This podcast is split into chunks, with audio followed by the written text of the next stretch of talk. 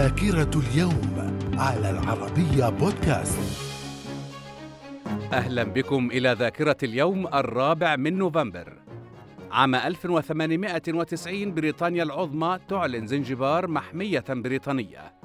عام 1911 فرنسا وألمانيا توقعان معاهدة لتسوية خلافتهما بشأن المصالح الاستعمارية في كل من المغرب والكونغو.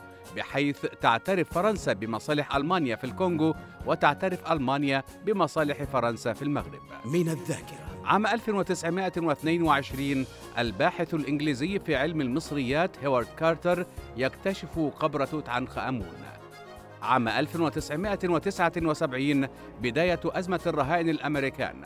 حيث احتجز 500 طالب إيراني 66 من طاقم السفارة الأمريكية في طهران واستمرت فترة الاحتجاز 444 يوماً وكانت مطالبهم استرداد الشاه محمد رضا بهلوي الذي يعالج في مستشفى في نيويورك. من الذاكرة. عام 1986 بدء قضية إيران كونترا بنبأ نشرته صحيفة الشراع اللبنانية حول تسليم الولايات المتحدة شحنة من الأسلحة إلى إيران للتوصل للإفراج عن الرهائن الأمريكيين المحتجزين في لبنان.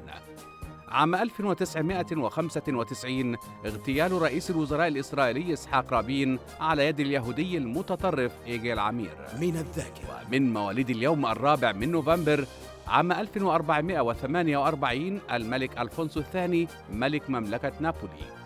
عام 1470 الملك إدوارد الخامس ملك إنجلترا. من الذاكرة. وعام 1969 ولد ماثيو ماكونهي ممثل أمريكي. وفي مثل هذا اليوم من كل عام يحتفل بيوم الوحدة الوطنية في روسيا وعيد العلم في بنما. إلى اللقاء.